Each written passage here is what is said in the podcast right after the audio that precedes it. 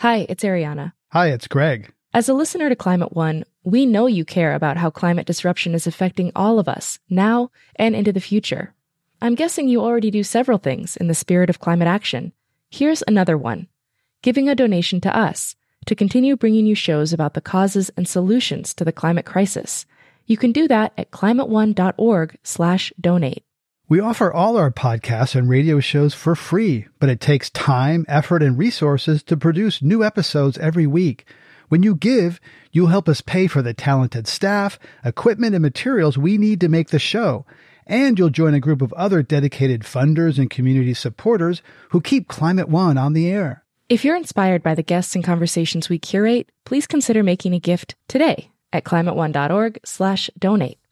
Thank you for your support, and thanks for listening.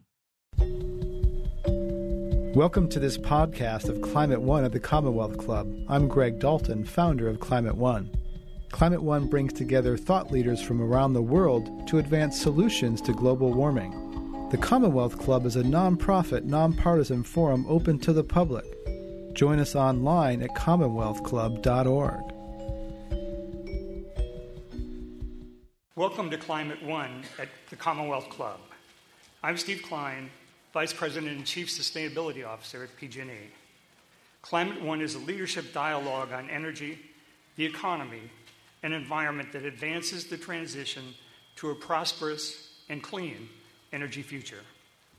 Our guest today is Lisa Jackson, Administrator of the U.S. Environmental Protection Agency.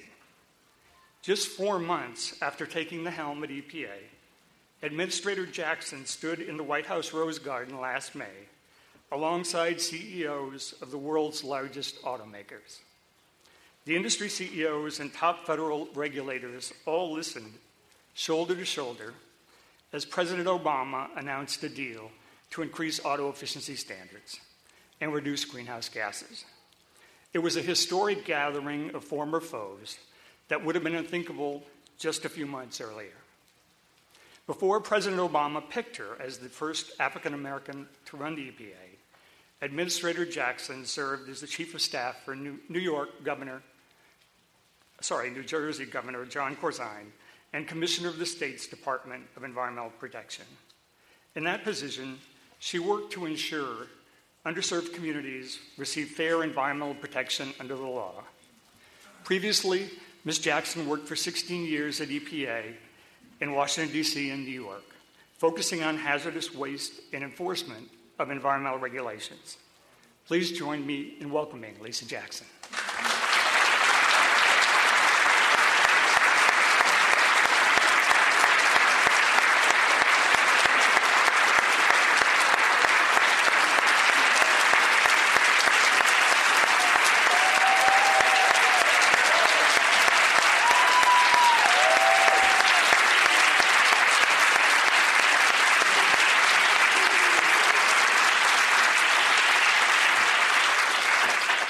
My goodness. Well, thank you all very much. And I'm not even going to start acknowledging all the wonderful people out here except for two. First, for that lovely introduction. Thanks, Steve. And thanks for all your work at PG&E and for being one of our business leaders. And, of course, from California. What a surprise. And, of course, thanks to Greg for having me here today. Now, I'm so glad to be with you in California. This has been quite a whirlwind trip. It's only 2 days so far, and we're showing no signs of slowing down. Tomorrow I'll be in Los Angeles with Governor Schwarzenegger at his climate summit, where apparently I'm going to be introduced by Harrison Ford. Yes, as a government bureaucrat, I'm quite excited about that. Listen, if you told me when I started at EPA, which was way back in 1987, that this was where I was going to end up, I'm not sure what would have surprised me more, whether I would one day be administrator of the U.S. Environmental Protection Agency or whether I would be sharing a stage with Han Solo and the Terminator. I'm going to be the only one on stage without my own action figure. It's a real privilege to speak at the Commonwealth Club. This venue has hosted its share of notable moments, and I remember well a few years ago a conversation hosted here about the so-called death of environmentalism. Well, I'm happy to report tonight that environmentalism is not, in fact, dead. It has been sick at the federal level. But thanks to President Obama, we're going to get it health care. And that's a good thing, too. Right now, our planet is facing a deteriorating atmosphere and a rapidly changing climate. Our country is entering a global race for clean energy with fierce environmental and economic urgency, and our communities are awakening, having weathered years of federal inaction on air, on water, and on land. At the same time, our awareness of environmental issues is broader than ever. Environmental issues are written up in the business pages now. Al Gore won a Nobel Peace Prize for work on climate change, not to mention an all-important Academy Award. And states from California to Texas to North Dakota to Indiana lead the ubiquitous quest in the race for green jobs. It's a long way from a debate about spotted owls. In response to the most significant economic downturn in generations, President Obama has made clear that the choice between our economy and our environment is a false choice. Through the Recovery Act, EPA is investing more than $7 billion in the creation of green jobs across the country. And those investments aren't just about creating jobs in the near term. By refurbishing water infrastructure or cleaning up a brownfields development site, we're making communities better places for businesses to invest and bring more jobs, and rebuilding the foundation for prosperity that made us a global economic leader for generations past. To make sure we are a global economic leader in the future, the Recovery Act makes a strong down payment on energy efficiency and clean energy. One newspaper wrote that standing alone, those investments represented the biggest energy bill in history. As I said, that's just the down payment. Getting America running on clean energy will create millions of jobs that can't be shipped overseas. It'll cut carbon emissions and keep billions of dollars here at home by reducing our dependence on foreign oil. In many ways, the country has caught up with California. 2 weeks ago, we announced a clean car program that will keep more than 950 million tons of CO2 from the skies. That represents the first ever national greenhouse gas emission standards for vehicles. And that program had its origins here in California. I remember signing on to the state's lawsuit as commissioner of the New Jersey Department of Environmental Protection back in 2007, and then 2 years later, being EPA administrator, I was proud to be able to bring the California waiver back from the dead.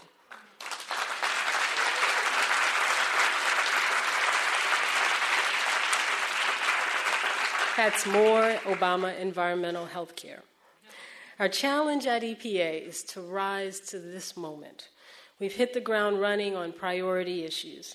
First ever national initiatives to confront climate change, restoring the rightful place of science as our cornerstone, and rebuilding public trust in our work, revitalizing protections from toxic chemicals, smog, water, and pollution, and expanding the conversation on all of these issues so that communities most affected by environmental degradation have a voice. If you wonder whether elections really matter, look no further than this agency. I believe we've done more in the last 8 months than was done in the last 8 years.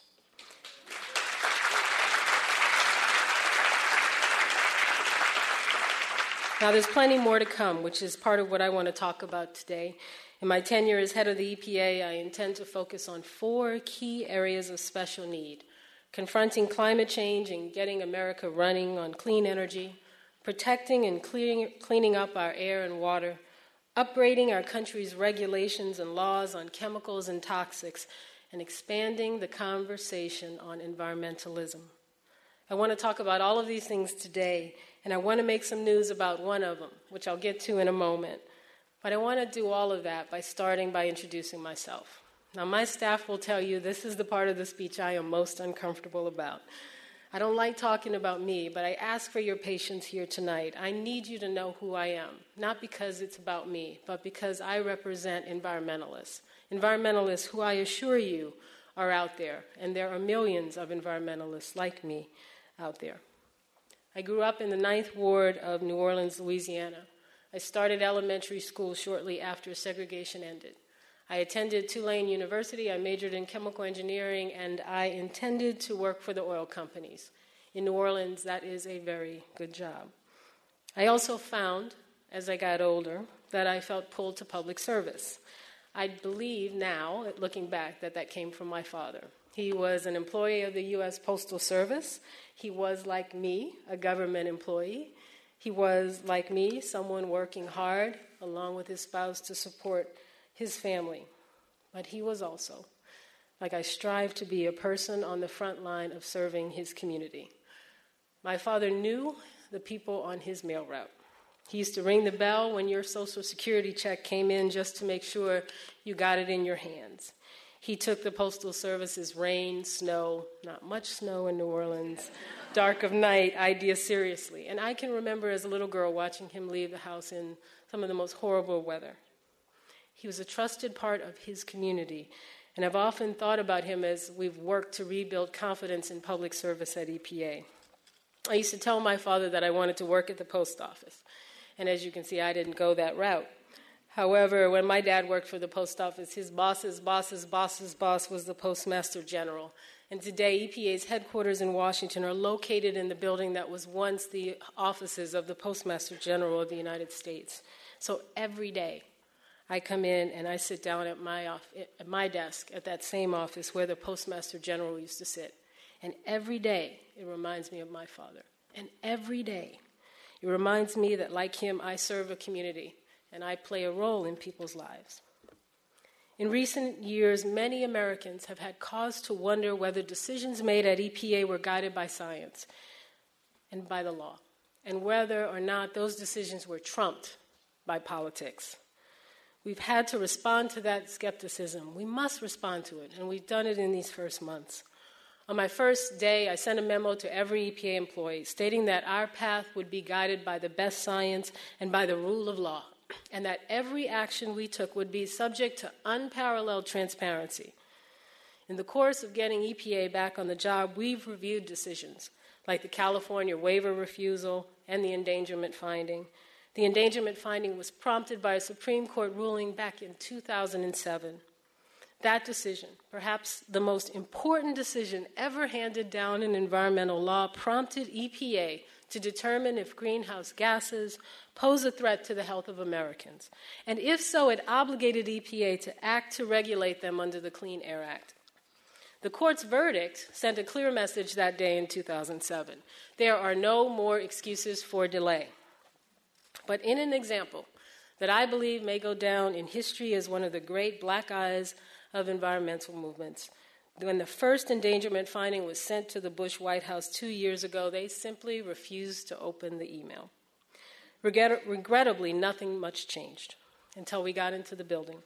We quickly set to work on the Bush-era document. We submitted it as directed by the court. We have received to date almost 400,000 responses in a 60-day public comment, and I can assure you that we have opened each and every one of those emails. After I left Tulane, I got my master's in chemical engineering from Princeton, and I wrote my thesis on wastewater. That was right around the time when Love Canal, the neighborhood in New York where they found 20,000 tons of toxic waste illegally buried beneath people's homes, was making big news. I saw about communities suffering from environmental challenges, and stepping in to help those communities was the EPA. It's no accident that my first job at EPA was in the Superfund hazardous waste cleanup program. For the next 15 years, I worked with EPA, on the ground with those communities and with the people in them. I still keep in my top right desk drawer a letter from a Native American woman whose community was on top of a former Superfund site. She began to advocate for better cleanup for her community. She advocated and was successful in putting her community back on the Superfund list after it was taken off because Ford Motor Company said the site was clean. And the government did too. Today, I keep her letter as a reminder of what we can accomplish at EPA when we do our jobs, but more importantly, what the consequences are when we don't. In those years at EPA, I saw how federal action took shape under 3 presidents and 6 administrators, and I watched as the issues evolved. In 2002, I joined the New Jersey Department of Environmental Protection, and in 2005, Hurricane Katrina hit the Gulf Coast. My mother was still living in the Ninth Ward when the storm came. I happened to be visiting her for her birthday, and so I drove her out. I drove her to safety, but like so many others, my mother lost everything she had. In the face of that tragedy, I almost left public service. I was disheartened by the lack of preparation, by the lack of protection, and by a delayed response that cost people their lives. There was something that drew me back. After Katrina, we learned that the devastation and flooding were bad, but they were worse because the marshes and wetlands, the area's natural defenses, had been destabilized and cut away for oil and gas lines. By the way, that hurricane changed my mother too. She can now make as compelling an argument as any wetlands expert about the need to protect and preserve wetlands. And why? She's pretty cool. But watching her transformation has been a real awakening for me. You see, I'm a professional, and I know about the environment, but watching her become an environmentalist has really astounded me and touched in me the need to make sure we broaden our conversation. I see how urgent it is for us to broaden that conversation. It was focus for me when I took the job at DEP in New Jersey, and it was an issue I raised with President-elect Obama when he appointed me to his transition team last year, and it's a priority now. As the first African-American to lead the EPA under the first African-American president, I feel a special obligation to change the face of environmentalism. African-Americans die from asthma twice as often as whites and have higher cancer mortality rates than any other group. Nearly 30 million Latinos, 72% of the U.S. Latino population, live in places that don't meet U.S. air pollution standards. Native American homes lack clean water at almost 10 times the national rate. Yet these are not the voices driving the environmental debate in our country. We have begun the process of changing the face of environmentalism, but we have to continue to make room for new and different kinds of voices. That also includes rising above partisanship. If we're slipping in the polls, we can't ask climate change to wait. We can't say that human health is next year's issue. Historically, environmentalism has been a bipartisan issue. The National Environmental Protection Act and the EPA all came about under President Nixon. I started at the EPA under President Reagan. Today, I get as many letters and requests for urgent action from red states as I do from blue states. Just last week, the issue was people in a mining town in Treece, Kansas. Before that, water quality and mountaintop mining. Before that, dairy farms in Wisconsin. I meet and collaborate with all kinds of people all over the country and from the full spectrum of political perspectives. They don't all align the same way on every issue, and they don't all take cues from their party when it comes to important environmental issues. Calling yourself an environmentalist, you see, is not a requirement for caring about your environment and the world around you. My perspective is also shaped by being the mother of two teenage sons. I know how environmental problems can affect a child and a family. My 12-year-old son, Brian, has fought with asthma his entire life. He spent his first Christmas in the hospital unable to breathe. All his life, we've had to be careful when it gets too hot outside, when we go on vacation, when the ozone levels rise, or when other environmental triggers are present. My family can't and won't take for granted that Brian's going to be able to breathe easy, and I still occasionally pop up at night when I hear him cough, because I remember that croupy sound that was the beginning of an asthma attack when he was a little boy. You see, a parent of a child with asthma or leukemia must care about the environment around them. It's not a choice to be made. In every action I take, I'm not acting just as EPA administrator, but also as a mother. I never lose sight of the fact that protecting children's health is EPA's top priority. That means we take aggressive steps when we see areas where our kids are especially vulnerable. It also means we don't leave long-term challenges like climate change for the next generation to solve for us. My experience as a parent affords me another important perspective as well, that of the active American consumer. Parents here will understand that the last thing I want to do is drive up the cost of products that I have to now buy for these kids, or position the EPA or the debate on climate change as an obstacle to the prosperity which is their future. But right now, I want to talk about another issue that is central to everything from restoring public trust to protecting our children to growing our economy. Understanding the risk posed by chemicals and doing our utmost to make sure they are safe. After World War II, the chemical industry in this country grew by leaps and bounds, earning the U.S. an enviable reputation for innovation, but also making chemicals pervasive in our lives. Everything from our cars to the cell phones we all have in our pockets are constructed with plastics and chemical additives. The technological revolution that my two sons take for granted has done more than change the way we interact with each other. It's made chemicals ubiquitous in our economy and in our products, as well as in our environment and in our bodies. A child born in America today will grow up exposed to more chemicals than a child from any other generation in our history. A 2005 study found 287 different chemicals in the cord blood of 10 newborn babies. Chemicals from pesticides, fast food packaging, coal and gasoline emissions, and trash incineration. They were found in children in their most vulnerable stage. Our kids are getting steady infusions of industrial chemicals before we even give them solid food. Now, some chemicals may be risk-free at the levels we are seeing. I'm going to repeat that. Some chemicals may be risk-free at the very low levels at which we detect them. But as more and more chemicals are found in our bodies and the environment, the public is understandably anxious and confused. Many are turning to government for assurance that chemicals have been assessed using the best available science and that unacceptable risks haven't been ignored. Right now, we're failing to get this basic job done. Our oversight of the 21st century chemical industry is based on the 1976 Toxic Substances Control Act. It was an important step forward at the time, and I thank those of you who advocated for it. It was part of a number of big environmental wins from the 1970s, like the Clean Air Act and the Clean Water Act, not to mention the formation of the EPA. But over the years, not only has TSCA fallen behind the industry it's supposed to regulate, it's been proven an inadequate tool for providing the protection against chemical risks that the public rightfully expects. Manufacturers of existing chemicals aren't required to develop the data on toxicity and exposure needed to assess potential risks and demonstrate to EPA that chemicals meet risk-based safety standards. EPA has tools to require the industry to conduct testing, but those tools are cumbersome and time-consuming.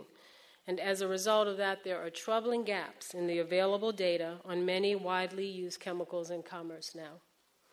On new chemicals, companies have no legal obligation to develop new information, only to supply data that may already exist.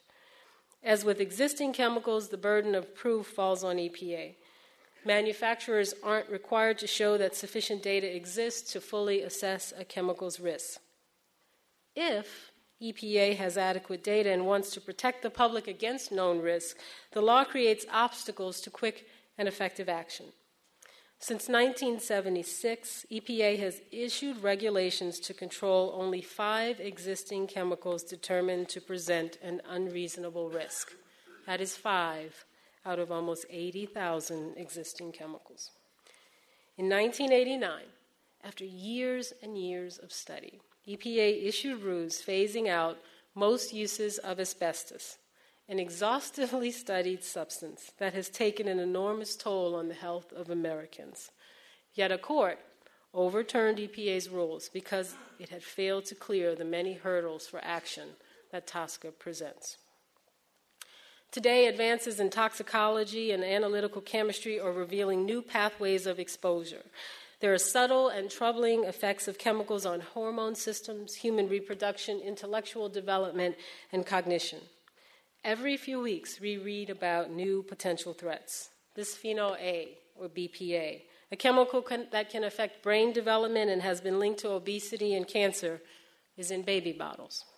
Phthalate esters, which have been said to affect reproductive development, are in our medical devices. We see lead in toys, dioxins in fish, and the list goes on. Many states, including California, have stepped in to address those threats because they see inaction at the national level.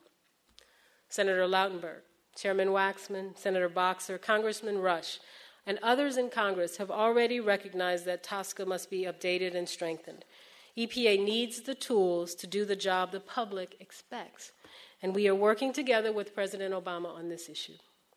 Today I'm announcing clear administration principles to guide Congress in writing a new chemical risk management law that will fix the weaknesses in TSCA.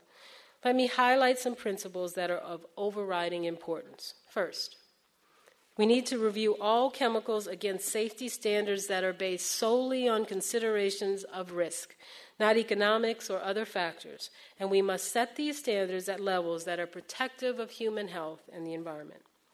Second, safety standards cannot be applied without adequate information, and responsibility for providing that information should rest on industry. Manufacturers must develop and submit the hazard, use, and exposure data demonstrating that new and existing chemicals are safe.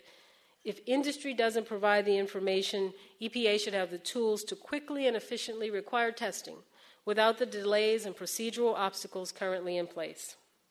Third, both EPA and industry must include special consideration for exposures and effects on groups with higher vulnerabilities, particularly children.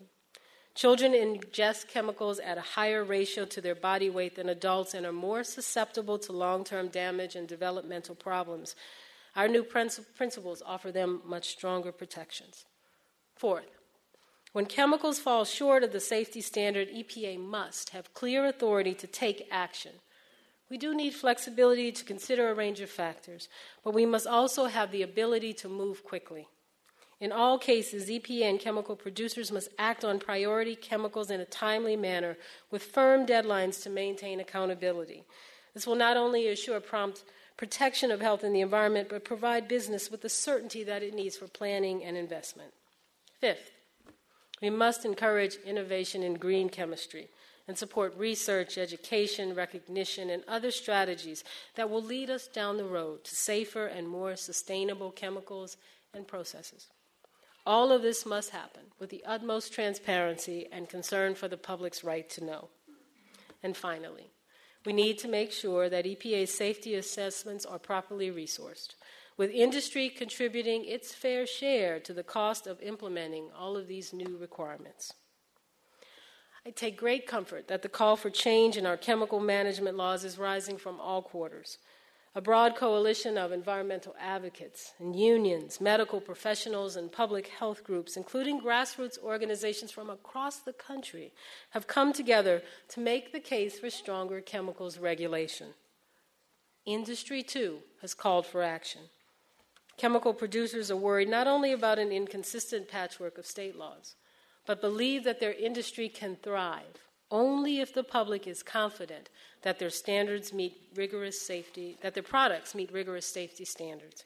And they want the U.S. to lead the world in chemical risk management, not fall further behind in that subject. Many states who have been on the leading edge of addressing chemical risks have also echoed the call for reform. It's not often that chemical industry, the states, the environmental community agree that the current system is not workable, and have similar visions of how the new system should be shaped. There are certainly differences of opinion and important details to be worked out, but the common ground that exists now makes me optimistic that Congress can and will put in place a new law that has broad support from stakeholders. That will be a major piece of environmental legislation. EPA will do its part to make new law a reality. Assuring chemical safety in a rapidly changing world and restoring public confidence that EPA is protecting the American people is a top priority for me, for my leadership team, and for this administration. This is one of several priority issues, all of which we'll be tackling in the days ahead, so I urge you to stay tuned for more. This is a transformative moment for our country. We're likely to look back and see far-reaching changes on multiple fronts, from our financial system to healthcare to our role as a world leader. For our environment, this is a time unlike any I have seen in 2 decades of work on these issues. We have an emerging global challenge difficult but pressing issues at home, an energized president, the proficiency to tackle almost anything that comes our way, and a population that is tired of waiting for action. We have environmentalists. Stop looking for the crunchy kind.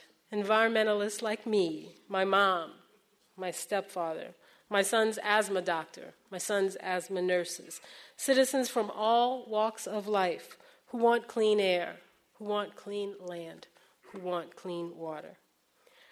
Our towering challenges are dwarfed by some of the greatest opportunities we have ever seen to protect our health and our environment. I hope it's clear to you that I and all of my colleagues at EPA fully intend to seize these opportunities. And I hope you will join us in that work. Thank you so much for inviting me to be here.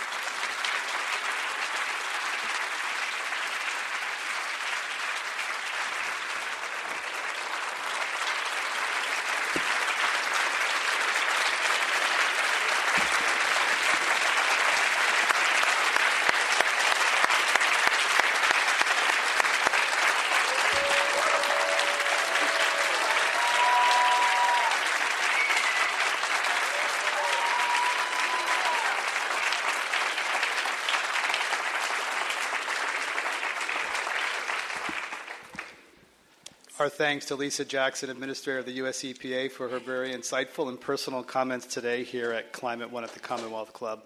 I'm Greg Dalton, and I have an avalanche of questions for you. Some are very clearly from people who work for you. Some are from people who want to work for you. So I'll try to go through these in due order. First on the news tonight about the TSCA, the Toxic Substances Control Act, one question states that one of the shortcomings is the requirement to use cost-benefit analysis, mandating the least costly option for industry, and whether your new approach will go in that same direction. And also, I think whether you mentioned that business is on board, but what specific organizations or industries did you consult in getting them on board before you took this action? Sure. Cost-benefit has been sort of a bugaboo for TSCA and toxic substances managements at EPA for quite some time. And I don't think that anyone here, not anyone that I've talked to, has ever said, well, this should be absolutely without regard for cost. What they've said is that the first thing the American people should know and believe is that chemicals are assessed for risk, and they're assessed against a standard that's about public health and a clean and safe environment. And that comes before considerations of risk management. So in the world of public policy, it means that health considerations come first. Quite often, those are not black and white decisions. You ban a chemical or you don't. It's about understanding where a chemical might pose a risk to human health or to the environment, somewhere along the chain of its manufacture or use or disposal, and then making sure that that risk is mitigated. And so I think that this is not a cost-benefit analysis per se, although I don't want people to walk away and think that understanding whether or not a particular material has some benefit to offer to society and whether or not that can be mitigated by various flexibilities won't be part of the decision-making. But cost-benefit per se is not in the principles. And the second part was? Business groups. How did you bring the American Chemistry Council has probably weeks ago, maybe a month ago, put out their own set of principles. I advise you to consult them, and many groups have put out their own as well. I think the American Chemistry Council was in actually just this week in my office, and what was absolutely striking to me was how much they've come to the realization that they don't want to fight, they want to switch. And that's an extraordinary moment of opportunity that I wish we saw more of on a lot of other issues in our movement. And I think it represents for us an extraordinary opportunity. We have a large number of questions about coal and mountaintop removal, and I'd like to just read some of them and bundle them for you to respond. In Washington, D.C., the most powerful decision makers, including the White House and EPA, have their electricity powered by mountaintop removed coal. When will D.C. stop contributing to the destruction of Appalachia? 500 mountains in Appalachia have been destroyed by mountaintop removal. Will you go to Appalachia to see the destruction for yourself? Sure. On the issue of the Capitol Hill plant, I believe Congress this year decided that they would move towards natural gas for powering that plant. Certainly in the service area that I live in the Washington metropolitan area, as well as the service area for many of the buildings, coal is still a major component of the generation mix. I believe the EPA headquarters itself actually pays for wind power generation. It pays that extra bump up that many of us have the option to do.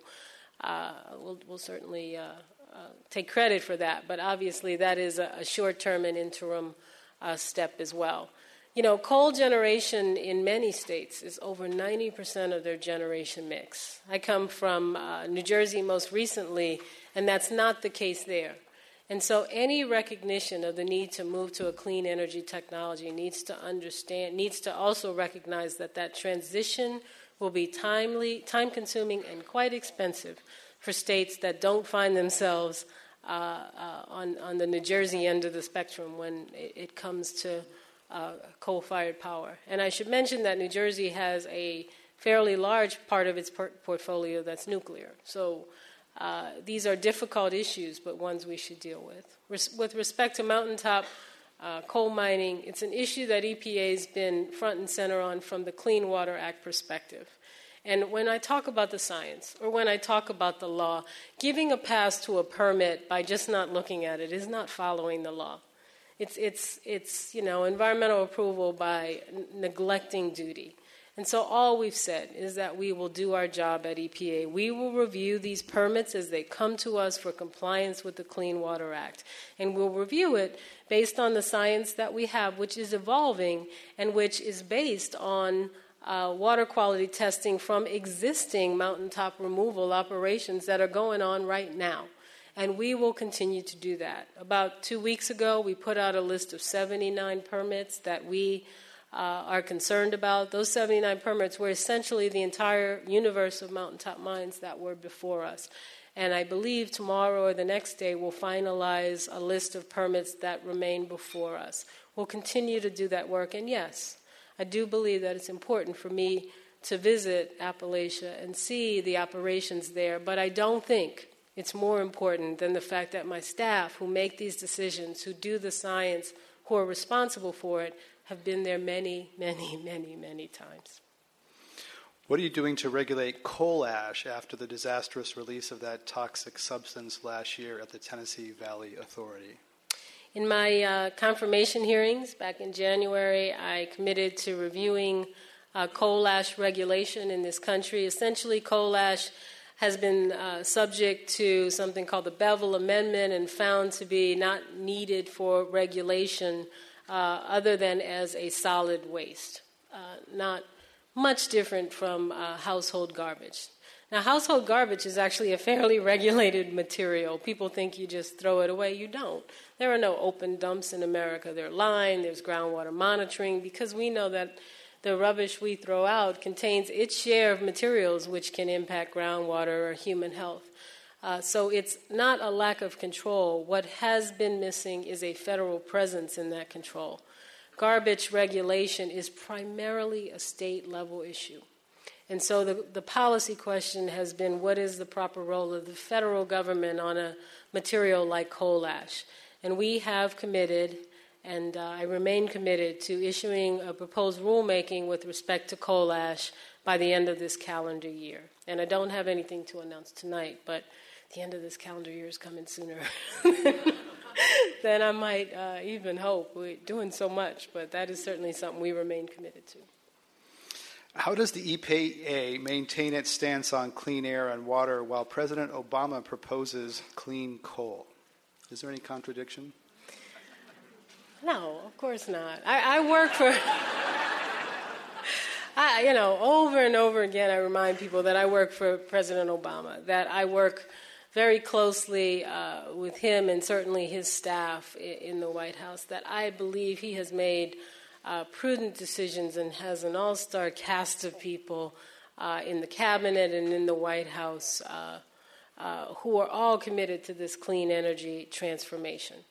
And I think the president has said throughout the campaign that the key here is moving us to a cleaner coal future, to a future that understands that coal is baseload power for many areas of this country and that it's inexpensive baseload power.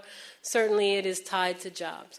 That means we have to transition to a cleaner profile. And I also, as a scientist, do believe that there are necessary and needed public investments in technology and in potential advances that can help us get to the next generation of generation, if you will. And I don't believe that we need to take an all-or-nothing proposition with respect to coal in the short term.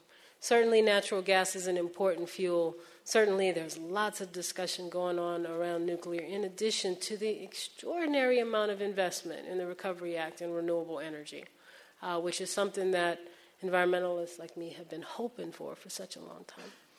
Lisa Jackson is administrator of the U.S. Environmental Protection Agency and is our guest today at Climate One at the Commonwealth Club. The EPA recently announced mandatory reporting site-specific data from large emitters, power plants, et cetera. What impact will this have on the economy? Will small businesses be affected? And can you speak to what level of mercury you think that large emitters ought to be allowed to put into the air? Wow. Yeah, someone here works for me. Okay, a lot of people here work for me or work for extraordinarily sophisticated groups, and that's a good thing. Listen, the mandatory reporting rule, MRR, was quite an achievement. You know, sometimes it's the little things. If you can't count it, how in the world can you start to regulate it? And so this country, despite Congress is requiring EPA in its appropriations language, but despite Senator Feinstein's adamant insistence that we do so, EPA had not put forth a rule on how companies, major emitters, were to report, record, monitor their greenhouse gas emissions. The rule that EPA proposed and just recently finalized, there was some difference, I should say, between the final rule and the proposed rule, but the rule that we adopted requires only those facilities that emit more than 25,000 tons per year to report. That's 131 rail cars of coal. Okay, so if you burn 131 rail cars of coal, you have to report. That kind of level means that we are getting about 80% of the emissions in this country captured, but we're not touching small businesses. Most smaller businesses, unless we're talking about a really large university campus or something on that order, are not going to be required to report. Are we losing something? Yeah, we're losing about 20% of the inventory. But what are we gaining? We're gaining 80%. We're gaining knowledge and the ability to make smart policy decisions about 80% of the inventory, and we thought that was a wise trade-off, especially as we move into this area. You mentioned environmental justice in your opening remarks, and you have a background in Superfund sites, and we have a number of questions here about a Superfund site here in San Francisco, the former Hunters Point shipyard. And this question says that developers now want to cap rather than clean the shipyard for housing development. You know, can you help us? People are sick, and perhaps you could respond broadly to Superfund sites in general and how that fund is being funded these days. Sure. I'll start with Superfund in general, but I do want to talk about the shipyard Hunters Point site. Superfund in general, President Obama proposed in his FY10 budget to reinstate the Superfund tax. It's really a going back to the polluter pays principle. Superfund was founded on the idea that polluters should pay for the mess made, even though there was a general acknowledgement that at the time the mess was made, it wasn't against the law to do it. The idea was that action in and of itself would also, into the future, force pollution prevention. And I think that is still sound and smart public policy. The reinstatement of the tax was scheduled to begin in 2012, with the idea being that, a new tax on industry, not necessarily this year, not necessarily next year or the year after, but in 2012 as the economy has most certainly recovered. And that money, that certainty of funding, has proven to be incredibly important to the vibrancy of brownfields and Superfund cleanups. The knowledge that you have full funding and then can make decisions about the quickest and most efficient way to clean up a site is very important. It affects contracting decisions. It affects cleanup strategy. It affects community expectations. I think it affects public trust.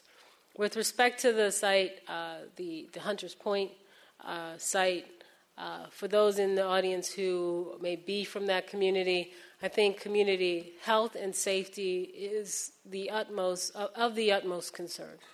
And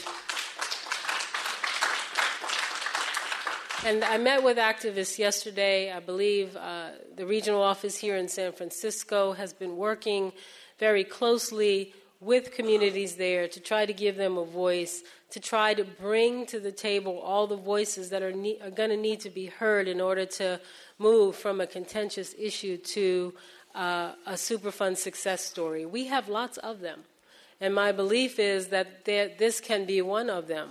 We're not there today. And I believe the difference between where we are and that kind of future is communication and a seat at the table and a voice that goes along with that seat.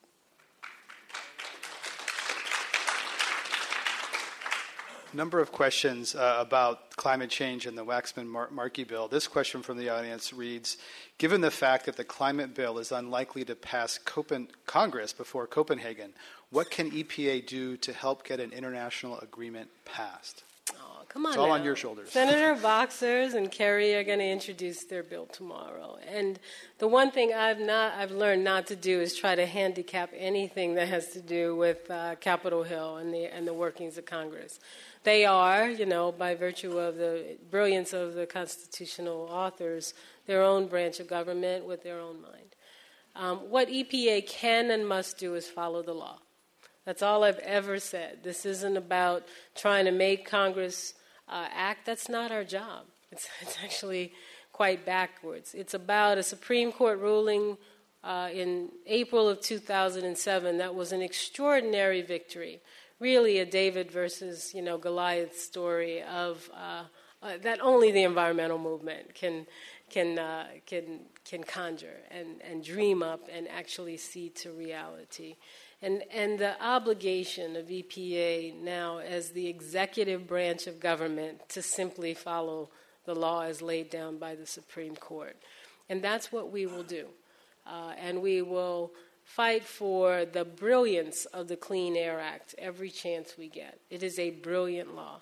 It was brilliantly conceived, and it was conceived in a time when no one could know where it might lead us. So that means we will review the comments on the endangerment finding.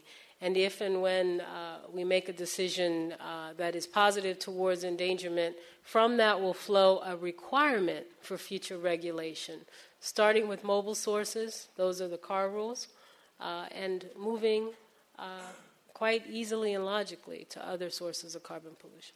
One of the questions was, when will you issue that endangerment finding? I have no answer for wins. This is a matter of us doing our job. We certainly are aware of the need to do it and to do it in an expeditious fashion. We proposed in an expeditious fashion, and it's my job to ensure that we respond and consider duly any new information that's in those almost 400,000 comments and to respond as well. I often get questions about the CAR rules. The CAR rules are greenhouse gas rules, and so the authority for greenhouse gas rules comes from the endangerment finding. The CAR rules are a proposal. They cannot be finalized without a final endangerment finding, but they could certainly be proposed, and quite often endangerment findings are proposed along with rulemaking. So if I understand that, it's going to happen. We're just not sure when. I didn't say that. I said...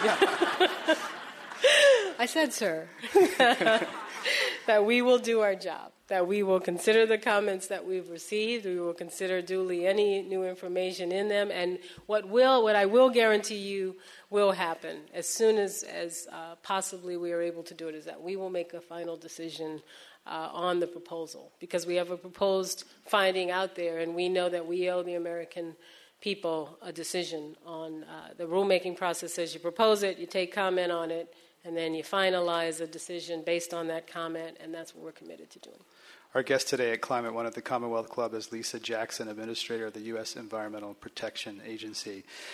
John Podesta, Head of the Center for American Progress, and Rajendra Pachauri, Chair of the International Panel of Climate Scientists, wrote recently that the prospects of reaching a treaty in Copenhagen are grim. They called for a series of mini-treaties on low-carbon technologies, et cetera, and we have other questions here about what EPA might do in a bilateral sense with China or India or other countries while the international community is coalescing around an international treaty? Well, I think regardless of the odds making on the treaty outcomes, and what I'm told by folks who know international negotiations and are experienced in it is that it is quite a sprint as you get closer to the actual date. So I wouldn't hesitate. I wouldn't even offer or venture odds-making on that either. But I think regardless of that, it's important for EPA to build domestically on the endangerment finding in terms of continuing its legal obligation here at home, and equally important for us to build on some pretty vibrant bilateral relationships that we've developed over the years with China, with Brazil, with Mexico, with India. Now, they're not always relationships that are grounded on CO2 or greenhouse gas emissions, but they're very much about capacity and governance and enforcement and permitting and markets methane to markets. And so I think all of those have formed a pathway of relationship building that have lots and lots of potential still to go. And I've probably taken meetings with the environment ministers of just about every one of those countries I mentioned and more, and it's because we are convinced that no matter what happens, those relationships and adding to them the relationships that the Department of Energy and Stephen Chu has been making on energy cooperation are absolutely critical to achieving the president's agenda on clean energy. You mentioned the Department of Energy. I understand that there's a green team, or is a green cabinet, is that the term, which is coordination among different agencies, and yet some other countries, Britain in particular, has gone so far as to restructure its bureaucracies around climate and energy. Do you think coordination will be enough, or do we need to actually move some more of the org chart around the organizations to really tackle the climate issue, which cuts across the existing bureaucracies? Well, I think President Obama's decision to have a green cabinet, to have Carol Browner at the Office of Energy and Climate Change in the White House is an extraordinary recognition of the fact that climate change really is economy-wide. And that, I have conversations at those green cabinet meetings with agriculture, with transportation, with housing, with labor, with commerce, all the things that states and local governments know and say all the time, we just wish that the federal government understood the multi-programmatic nature of what it takes to get this work done. And so I've seen nothing but success there. I see no reason to mess with success, but that's the president's ultimate decision. Sure. Much of the climate change conversation focuses on mitigation or reducing greenhouse gases. Here in California, the governor has moved the state forward on adaptation, preparing for the inevitable situation where there's rising sea levels, there's hotter, drier, there's more fires, and some of this involves restoring wetlands as buffers from rising sea. So how much of your time do you spend on adaptation, and where do you see that fitting into the big picture? Well, I think adaptation is extraordinarily important. I think that climate manifests itself in changes that are catastrophic in nature, that are scary, that bring out the best and worst of us as citizens, and we would be remiss if we didn't look towards adaptation.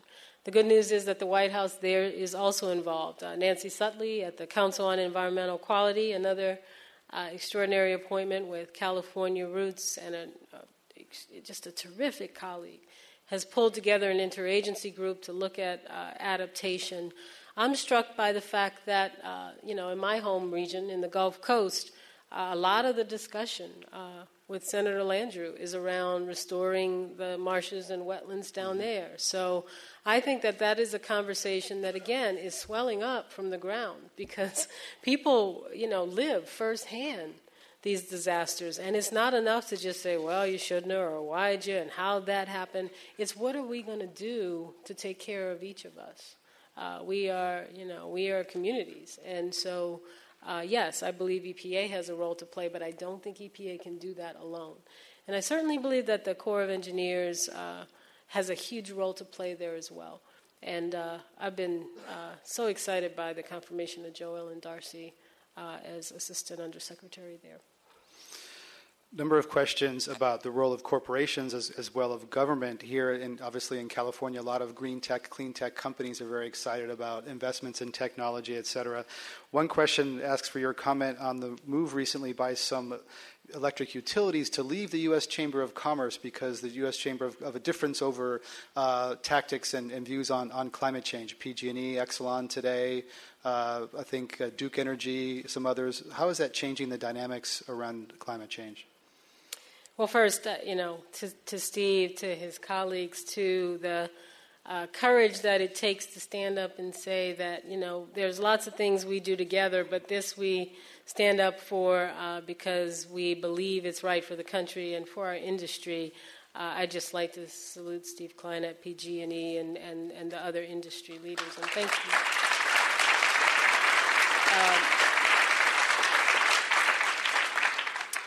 you. This whole discussion is a bit turned on its head. You heard me talk, and you'll hear me talk a lot about this idea that the environment shouldn't, at some point it became a partisan issue. It shouldn't be. It simply should not be. And it also shouldn't be business against those who, don't like business. This isn't about liking or not liking business. We all want jobs. We want prosperity. We want our country to thrive. We want to be sustainable. But all the arguments, all the things that are usually said about top-down environmental command and control regulation have been talked about for years by forward-looking folks who've said, let's think about ways to enlist support on both sides. This is a market-based approach. The Waxman-Markey bill is about a market-based approach to pricing carbon. It's about the simple idea that if carbon costs money to emit and you're in the business of making money, you're going to find a way to minimize how much carbon you emit because then you make more money. And that's an idea that's very, very... I won't characterize it as red or blue, but it's on the free enterprise, the private sector side of the spectrum. And it's a little disappointing to watch the line move, So you enlist this market-based approach, and then people say, oh, well, I don't know about markets. I mean, after all, markets. Or you have business leaders who say, you know what, we've seen now, we're starting to see, and toxics are the same way. Businesses say, you know what, we were a little naive. This idea of just pushing off environmental reckonings for another day and pushing off regulation for the future and giving everybody the warm, fuzzy, big hugs is nice. But we now are caught in endless litigation. That means we can't make a prudent investment decision for our shareholders. Help. And when you reach that moment, when you have people saying, we need new law on chemicals, because right now, between Europe and the States and a concerned public, we really don't know where we stand. Or when you have companies saying, listen, maybe all these years of putting off the climate and energy reckoning hasn't helped our bottom line. We should be at a place where everybody says good, but we're a little topsy-turvy, at least on the climate side. Hopefully we won't get there on chemicals. We have just a few minutes left, and I'd like to touch on, if we could, briefly. There's such a broad range of questions from the audience, and can't get to them all or do them all justice. This one is here about electronic waste. Most U.S. electronic recyclers don't actually recycle old products. They export them to poor countries where they cause great harm. There's another question about extended producer responsibility. Could we touch on that one? And then I got a few others. Sure. Yes. Electronic waste wasn't listed in my top priorities, but is increasingly a concern. I think popular media has done a great job of taking away the righteous feeling we all feel when we bring our electronics to a destination and are told they're being taken care of. And producer responsibility programs, which I know many of you looking around the room have fought for, because it ensures that we can't just sort of toss it and allow it to be someone else's concern, are a good and potent answer to that question. States are dealing with that issue, and I know we certainly dealt with it in New Jersey when I was there. I think enforcement is key. I think that EPA has a range of issues regarding toxics and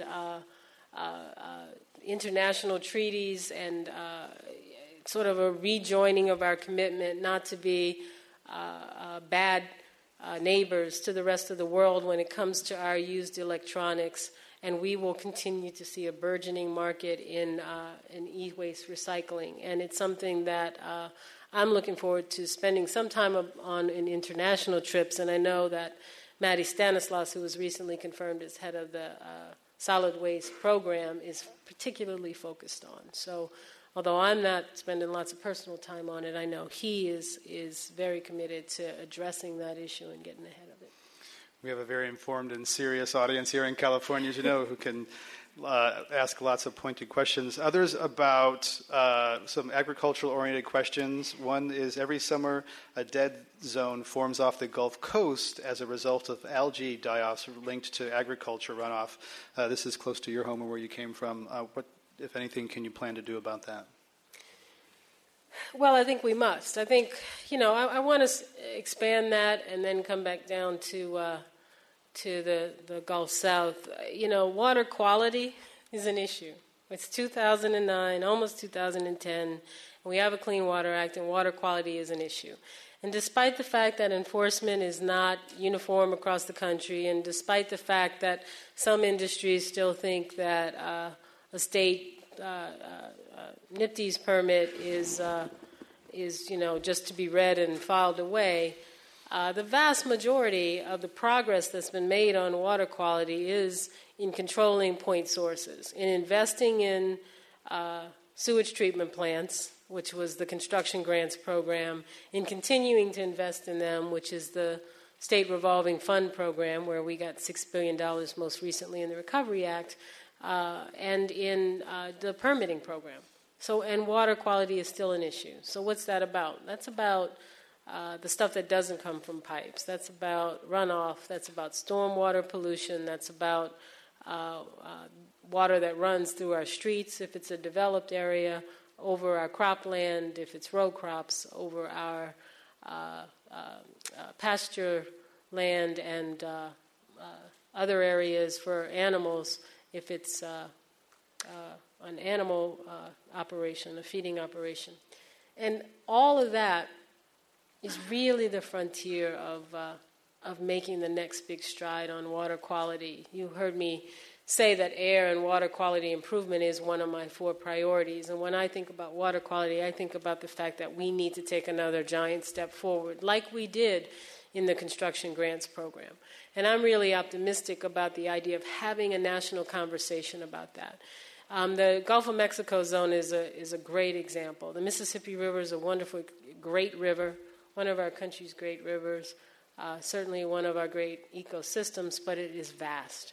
And so it is heartening to see the U.S. Department of Agriculture look, under the leadership of Tom Vilsack, a former governor of Iowa, one of the states through which the Mississippi drains, to say, we believe that we do have a responsibility to folks who live off this water body down in the Gulf, to shrimpers and crabbers, and take proactive steps.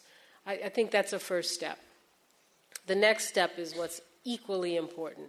On the Chesapeake Bay, it's extraordinarily important that we take the next giant leap forward, because it's been 25 years of baby steps and great information, but people are discouraged there as well. We recently announced a draft set of actions there, and it's about increasing regulation, increasing enforcement, and at the very same time targeting the substantial amount of money that USDA has to a watershed to make targeted and huge improvements in water quality. And I think not one of those can exist without the other. And the truth of the matter is, if you're going to increase regulation or increase enforcement, that will take time. But tomorrow, you can provide technical assistance and funding to those communities in the Chesapeake and see real change. And so I think that model has the potential to be the next big step forward for our countries, for the water bodies around our country. And it's why it was so important that the president not long ago issued an executive order for the Chesapeake Bay, and we said that we would make the Chesapeake a laboratory for the country. And that was certainly not an empty promise, and I think one of the most important things we've done. We've come to the point with just one last question, and this one circles back to your news today about toxics and asks whether your proposed toxic law will include provisions similar to those in the Clean Air Act and Water Act that allows citizens to enforce the proposed law. Save the best for last there. It's not mine, it's just the people. The people want to know. That's a great idea. I think that is certainly something to be considered as we work with the framers of the next TSCA, the next law that covers toxic chemicals. I'll just say in general that I think the threat and the actuality of citizen enforcement and citizen action is what the new environmentalism has been and is what the old environmentalism was. It's just a different venue. And so I believe that whether it's citizens acting alone, citizens acting as NGOs, citizens acting through their local government, citizens acting through their state government, all of those things have brought us to a place where, despite 8 years of what I believe was more than inaction on the environment, the environmental issues did not stop moving forward. And so I'll simply close by saying that I think that the power of the citizenry should never be ignored on either that issue or any other environmental one. And I'm just extraordinarily honored to be able to work to give citizens a voice on these issues. Our thanks to Lisa Jackson, Administrator of the U.S. Environmental Protection Agency.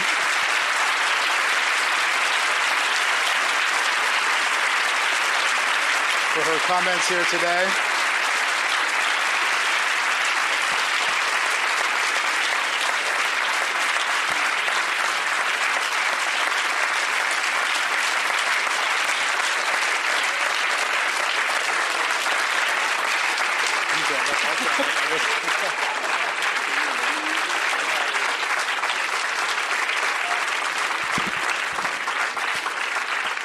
And now this meeting of Climate One at the Commonwealth Club is adjourned. I'm Greg Dalton, and thank you, Administrator Jackson, for coming. Thanks, Greg.